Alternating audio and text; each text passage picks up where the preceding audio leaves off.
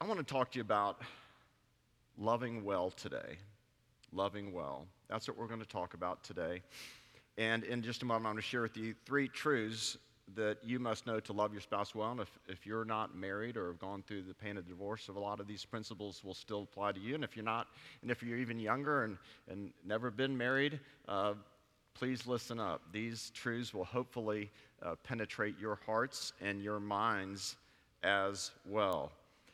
I'm part of a, a group uh, of Christian business owners called C12, and it's a national organization, and they have groups that meet in cities all across the country. And they're groups of about 10 men and women who gather in cities all across the country each month. And one of these groups went on site to tour one of their member companies and as they uh, as they did and they went on site and kind of interviewed and did like a 360 review of one of their member companies. And while they were there the, the wife was included as well because it was a kind of small medium-sized family business. And uh, they went to the wife met with her individually as well and asked her uh, are there any unfulfilled dreams or desires that you have uh, that we should know about, that we can pray about, that we should talk about. And she kind of deflected the question at first and she said, I am so proud of my husband.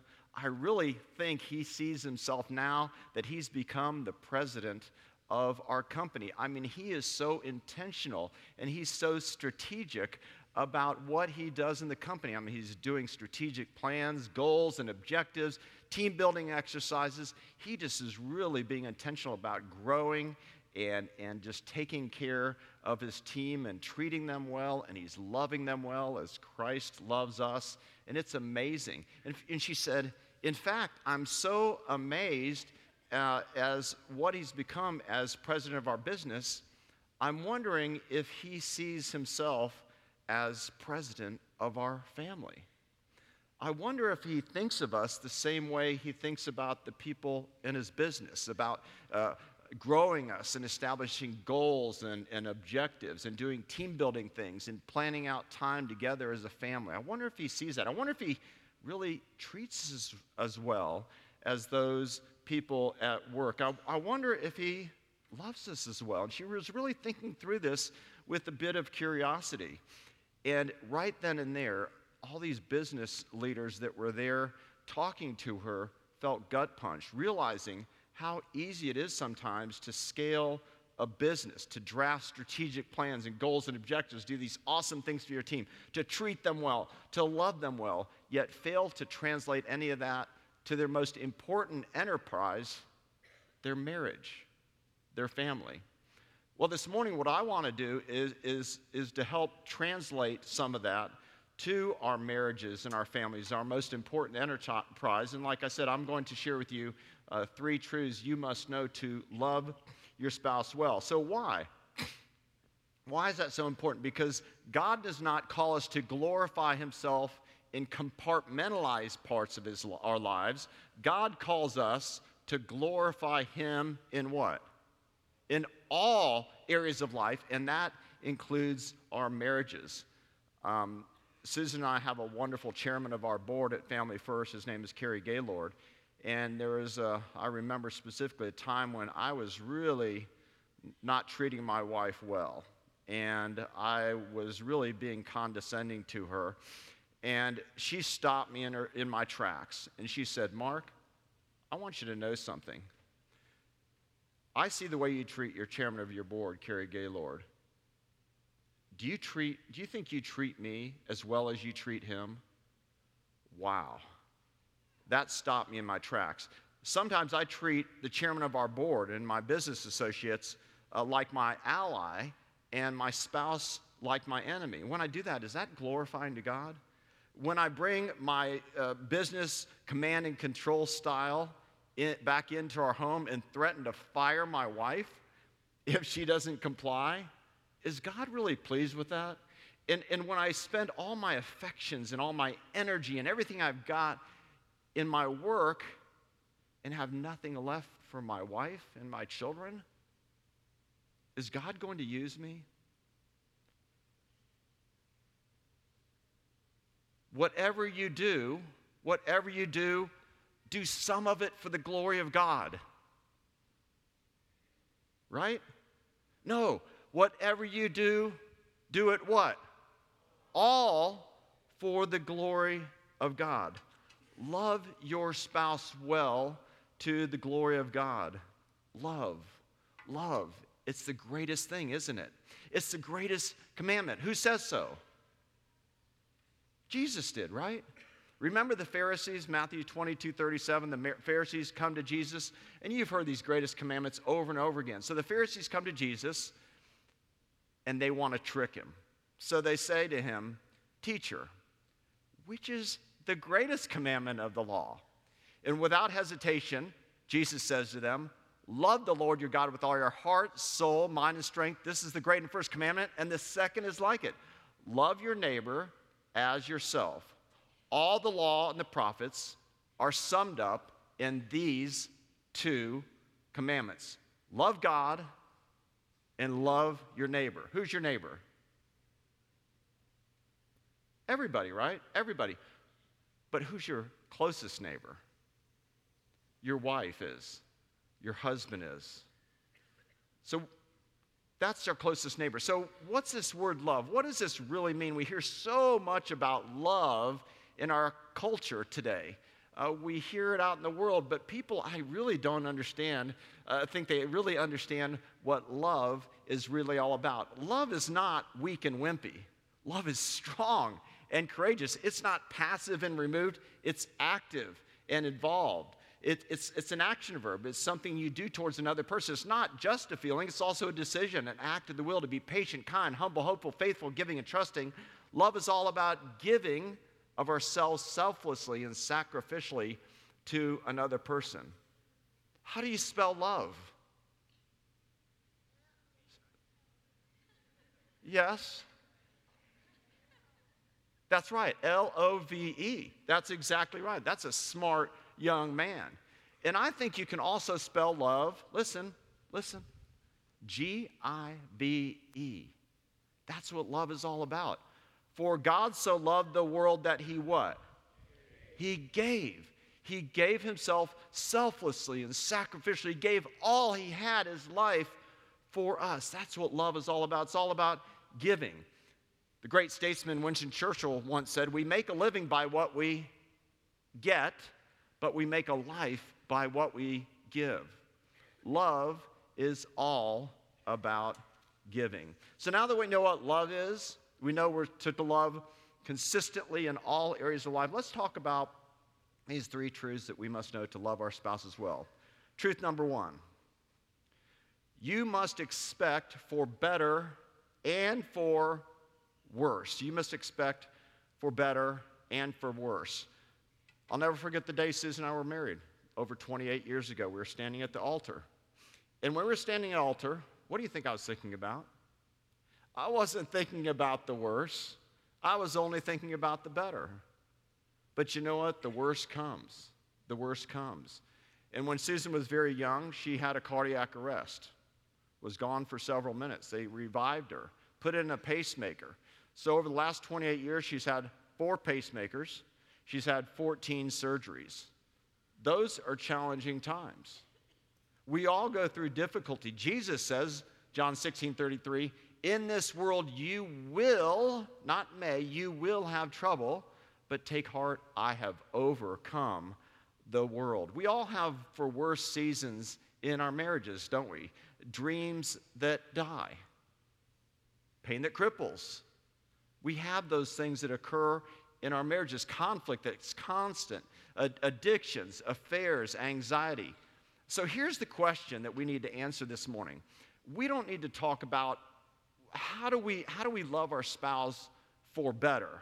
When things are going great, how do we love our spouse? No.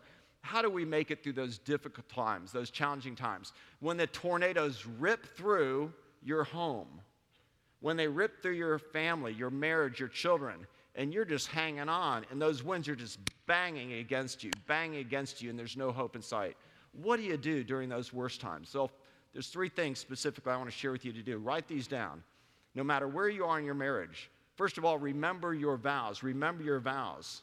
When we got married, was for better, for worse, richer and poorer, sickness, health, till what? Till death do us part.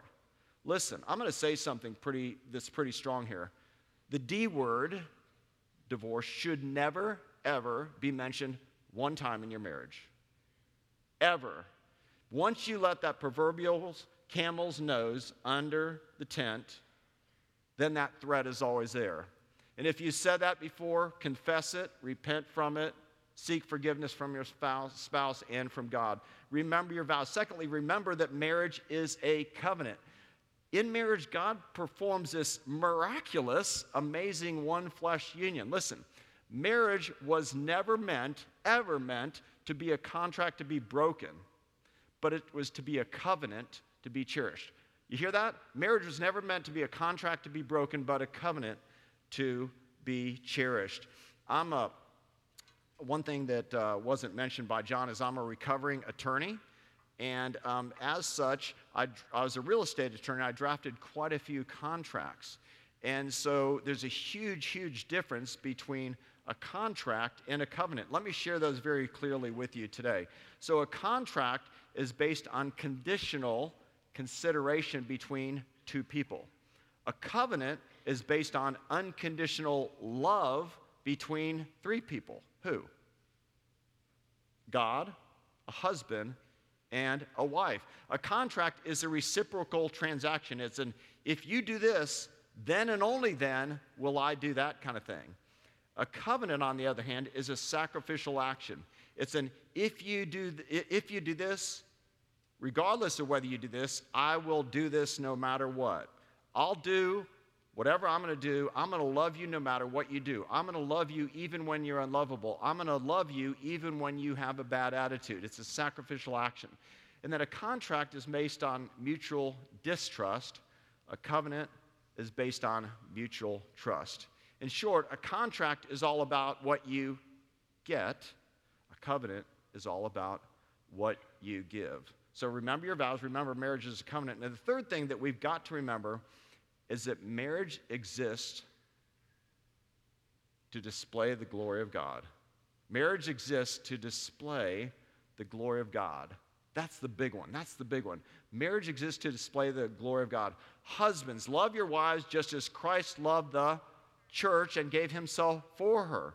John Piper has a great quote here. He says, The ultimate purpose of marriage is to put the covenant relationship of Christ and his church, his people, on display. Marriage, our marriage, my marriage, your marriage should be a radiant reflection for all the world to see, for our children, our grandchildren, for all the people in this church and this community to see who Christ is, even get this, through the worst times.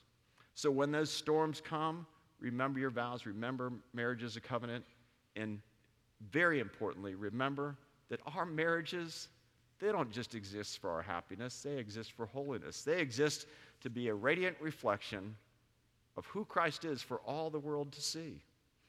Truth number one, you must expect for better or worse. Truth number two, you must fight for your marriage. You must fight for your marriage. Our battle, listen, Ephesians 6, our battle, our struggle is not against flesh and blood. So, what does that mean? Your struggle is not with your spouse. Do you believe that? Do you believe what the Word of God says? It's not against your spouse, but against the rulers, against the authorities, against the powers of this dark world, and the spiritual forces of evil in the heavenly realms. Listen, your spouse is your ally not your enemy. You and your spouse are allies, not enemies. So here's what we want to do is we want to make war on three very subtle and sometimes silent marriage killers. Let me tell you what they are. First, comparison, secondly, criticism, and third, busyness. First, we need to make war on comparison. Are you guys with me? All right, let's make war on comparison first. Why? Because comparison leads to discontentment. If I'm always comparing my life and what I've got or don't have to other people, I'm never going to be content. You know, sometimes it goes on like this. We may not say it, but we think it. If I just had blank like them, then I'd be happy. If I just had a suburban with 300,000 miles on it, like John and Heather Spencer, then I'd be happy. If I had a Twitter account like Michael Catt, then I'd be happy. If, if, if I uh, was, had kids like, like, like Ken and Luana, then I'd be happy. Everything would be great. But it doesn't work that way.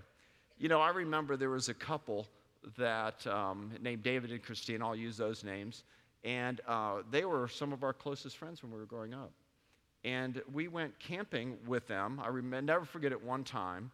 And Susan and I were sitting there uh, next to them. They were actually off a little bit here, and they were just being so sweet and so kind to one another. And Susan leaned over to me. Said, she said, Why can't we be that sweet to each other? And we were looking at them. And unfortunately, several months later, they were separated and went through a horrible divorce. You never know what's going on behind closed curtains. So, what should we do? We need to fight comparison by running the race marked out for us, not them, but for us. Hebrews 12:1 is very clear. Let us throw off everything that hinders and the sin that so easily entangles, and let us run the race marked out for them. No, let us run the race marked out for us. Make war on comparison. Secondly, make war on criticism. The second way to fight for your marriage. Criticism leads to what? Criticism leads to discouragement. Before Susan and I got married, there were many, many things that attracted to me, uh, me to her. And uh, she was really a fun-loving person. Uh, she was creative, enthusiastic, just an otter personality. And she was awesome. And and I was kind of this organized, structure guy, do it by the books, get it done right kind of person. And so they say before marriage, opposites attract. After marriage, opposites do what? They attack. What was once appealing is sometimes now very annoying.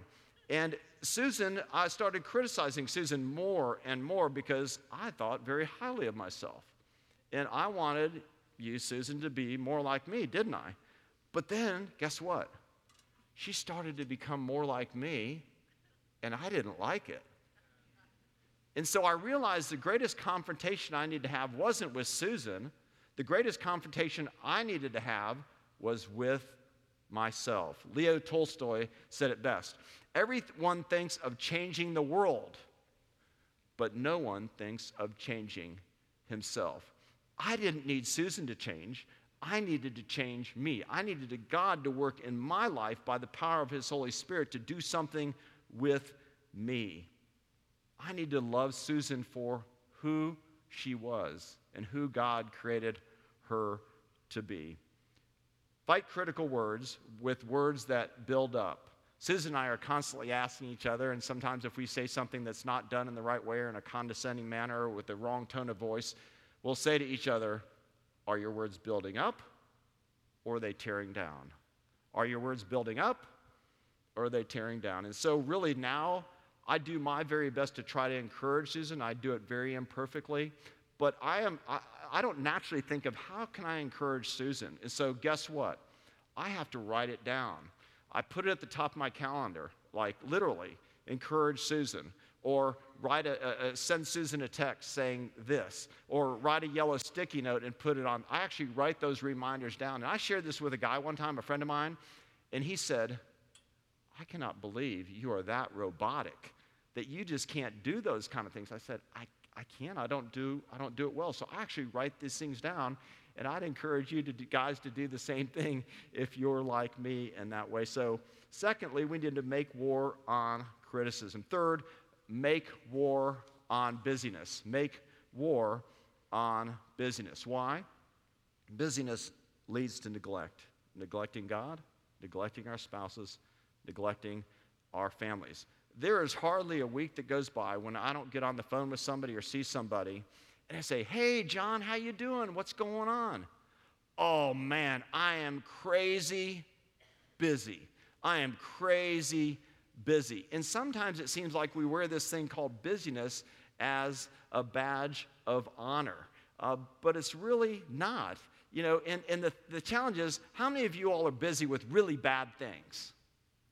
No, you're not busy with bad things, But are you busy with the best things? Um, I remember uh, a number of years ago in our marriage, Susan was, you know, she felt like she could volunteer for everything and do pretty much everything, and she could. But you know what? When you spend time in one place, it takes time away from somewhere else. And she was involved in all these good things, but we realized that we needed to create a stop doing list, not only for her, but for me.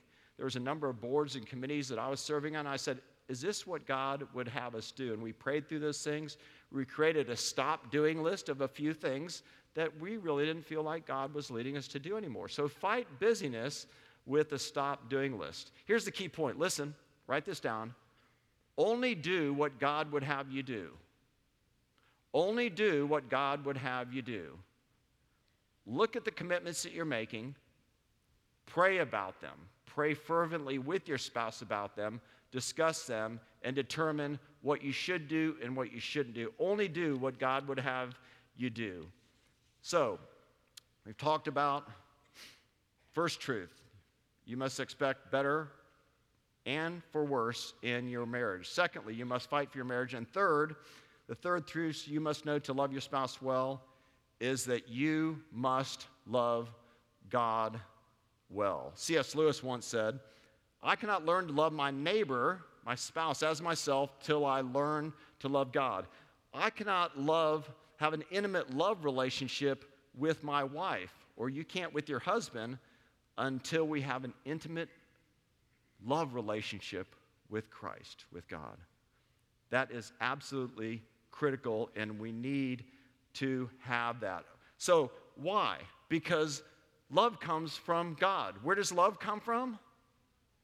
I didn't say it. Dear friends, let us love one another. 1 John 4 7, for love comes from God. Everyone who loves has been born of God and loves God. So love comes from God. And God's love is what? It's perfect and unfailing and amazing. Mine is not.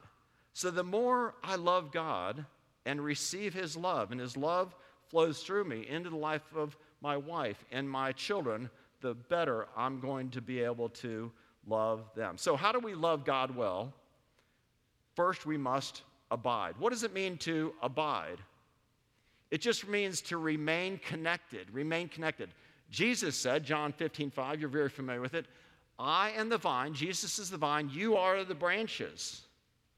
Whoever abides in me and I in him, it is he who bears much fruit.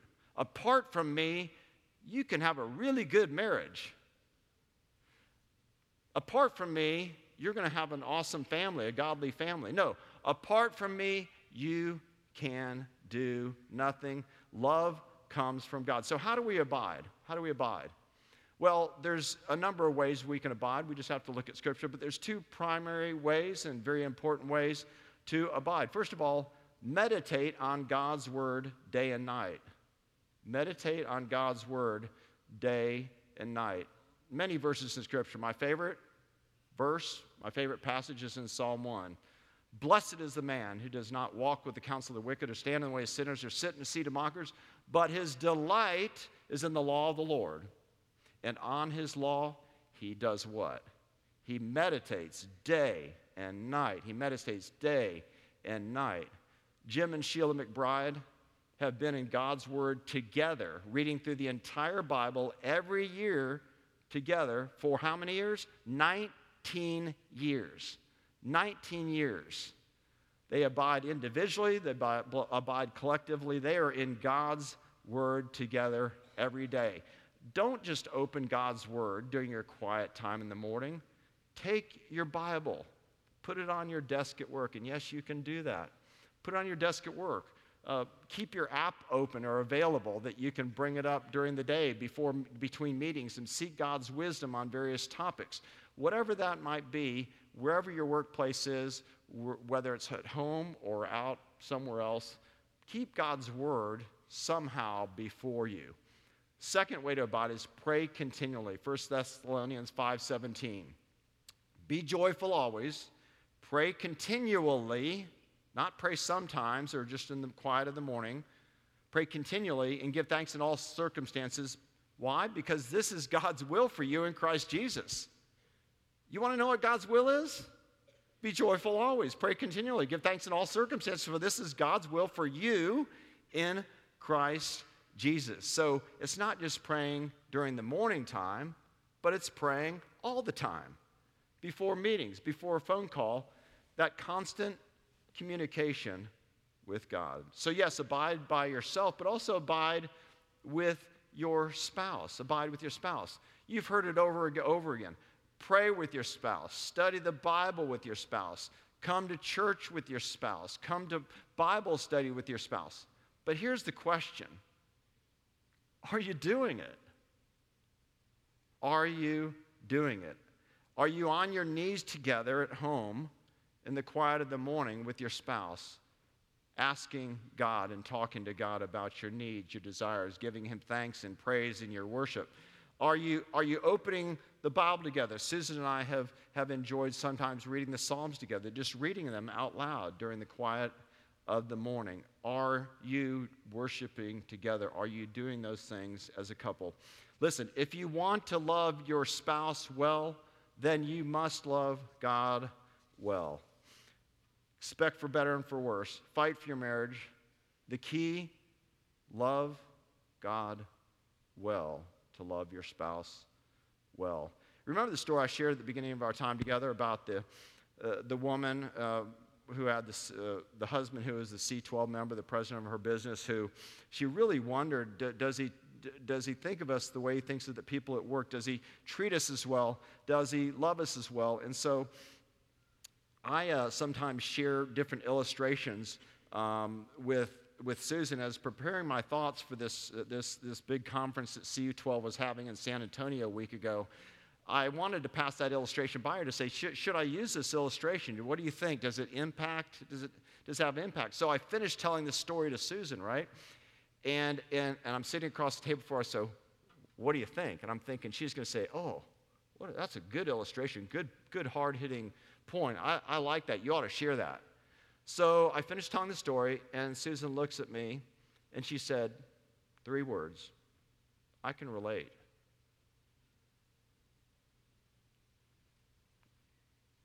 What, what, what do you mean by that? And I see her face kind of downcast and just, she was pretty serious. And, and I said, What do you mean by that? And she said, I can relate. And I could tell this wasn't going in the right direction. As I started to get a little bit frustrated and defensive because I just wanted to tell me it was a great illustration. And so I look at her and I say, So, why would you say that to me? Why would you say that to me? And she said, Well, I just feel sometimes that you treat uh, the people at work and the people that you see out in the public sometimes better than me. And so I, as a godly man, thought, okay, the Holy Spirit's moving through me. Honey, I am so sorry. I love you. And I was wrong. Please forgive me. No, I didn't say that. I didn't say that at all. I said, and, and how do you think I feel about the way you've been treating me over the last few months? Well, things didn't go real well from there. And I really wanted a, a really good on point illustration. And after sharing it with Susan, you know what I realized? I, w- I realized that sometimes I am that illustration. Sometimes I am that man. There are often times when I treat others much better than I treat my wife. And you know what? Marriage, it's hard to do that. It's a hard thing. Marriage is hard and it takes a lot of hard work. And these marriage principles are so easy to talk about, but very hard to do. But you know what I did after that? I went on to share with Susan something very, very important. And I looked her in the eye and I said, Susan, the father of lies, Satan himself, is seeking to devour us. He is seeking to devour us, and he is waging war right now against us. And there are a lot of challenges that we're having at work right now. There's a lot of challenges that we're having at home now, right now. But you know what, Susan? We have got to fight. We've got to stand. We've got to stand. We've got to fight. We have to continue on. This is way bit bigger than us. This is about our children. This is about our grandchildren. This is about all those people whose lives we speak into each and every day. This is about our testimony. It's about our marriage testifying to the truth of God's amazing and unfailing love. That's what it's all about. And so Susan and I are standing. We are fighting. We are striving to love God well so that we can, in an imperfect way, love one another well. And by God's grace, we're going to stand and fight, not just from the last 28 years, but for another 28 years. And here's what I want to know this morning Are you going to stand with me? Are you going to fight with me? I'm going to stand with you. I'm going to fight for you. I'm going to make a note to pray for you. That's the best way I can fight for you from a distance. Ladies and gentlemen, this is about our testimony. This is about what you are saying to your children. This is about what you are saying to your grandchildren. This is about what you're saying to the people sitting next to you. This is about what you're saying to the people of Albany. This is about what you're saying to everybody whose life you come in contact with. It is about your testimony. So let me ask you a question. One day from now, one year from now, or many years from now, when your, your children, your grandchildren, others are talking about you, what are they going to talk about? Are they going to talk just about your title? Or are they going to talk about your testimony? What are they going to talk about? They're just going to talk about your title as president, executive, businessman, businesswoman, doctor, technician, teacher, principal, agent. Or are they going to talk about how you led your family? Are they just going to talk about all the awards and accolades and a and applause that you got in, in the workplace. Are They're going to talk about your testimony of how you gave and you gave and you gave to the people you love, to your spouse, to your children, to the people, your brothers and sisters in this congregation. Are they just going to talk about a man or a woman standing on a pedestal at work or testimony of a man and woman kneeling at home in prayer? Are they just going to talk about your title or your testimony of a man, a woman who loved God, loved their children, and loved one another, what will they talk about? Will they talk about your title or your testimony?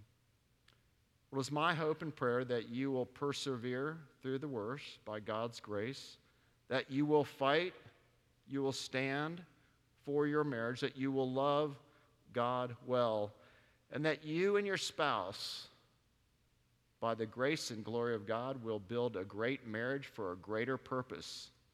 A greater purpose. Showcasing God's amazing, unfailing, and perfect love for all the world to see.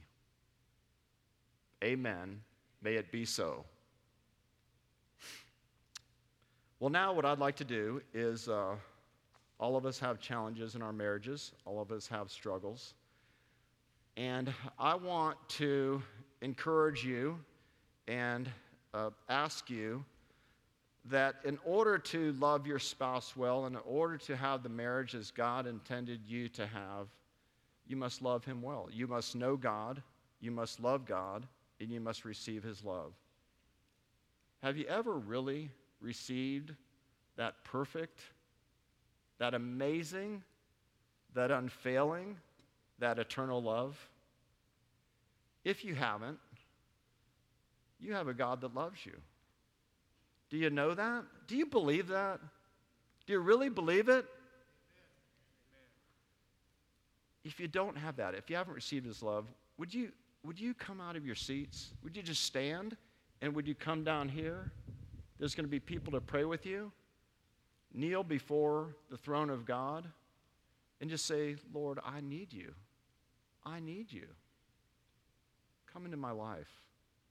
Give me life. Make me whole again. Make my marriage whole again. Would you do that? Do that right now. Come down. And you know what? If you're going through tornadoes in your life, you're going through hurricanes of life, you're going through these strong winds that are just beating against your, your life and your marriage and your home, and you're struggling, would you come down together with your spouse, hold their, grab their hand, and make a statement today, right here and right now, that you're going to stand for your marriage, that you're not giving up, that you're going to fight for your marriage? Please come now. Please come now as we finish our time together.